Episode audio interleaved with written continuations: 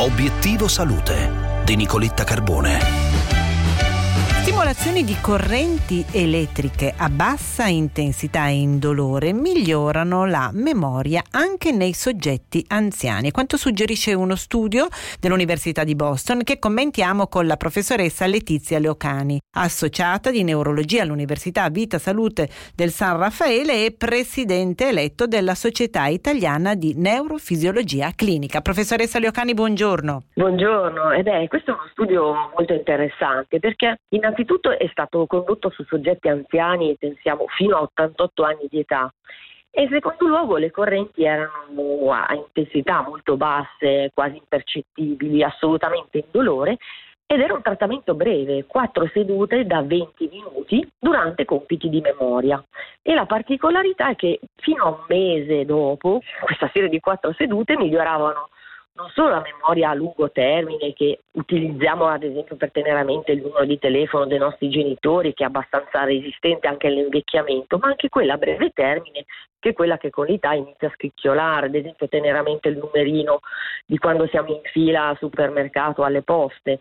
E questo insomma è molto promettente. Quali implicazioni ha questo studio, professoressa Leocani? Ebbene, ne vedrei almeno tre. Innanzitutto è confortante pensare che anche da anziani si continua ad imparare e anche che il cervello ha risorse inutilizzate che si possono anche potenziare per eh, prevenire il declino fisiologico o anche quello associato a malattie neurodegenerative. E secondo, questi effetti si avevano solo usando alcune frequenze di stimolazione, non altre, oppure appoggiando gli elettrodi su alcuni punti della testa e non su altri e dunque questo dimostra che comunque anche se si tratta di strumenti non invasivi occorre saperli usare in ambito strettamente medico. E terzo è che questo studio pubblicato su una rivista prestigiosa che è Nature Neuroscience ci sprona a continuare a esplorare con la ricerca le possibilità di questi approcci non invasivi di neurostimolazione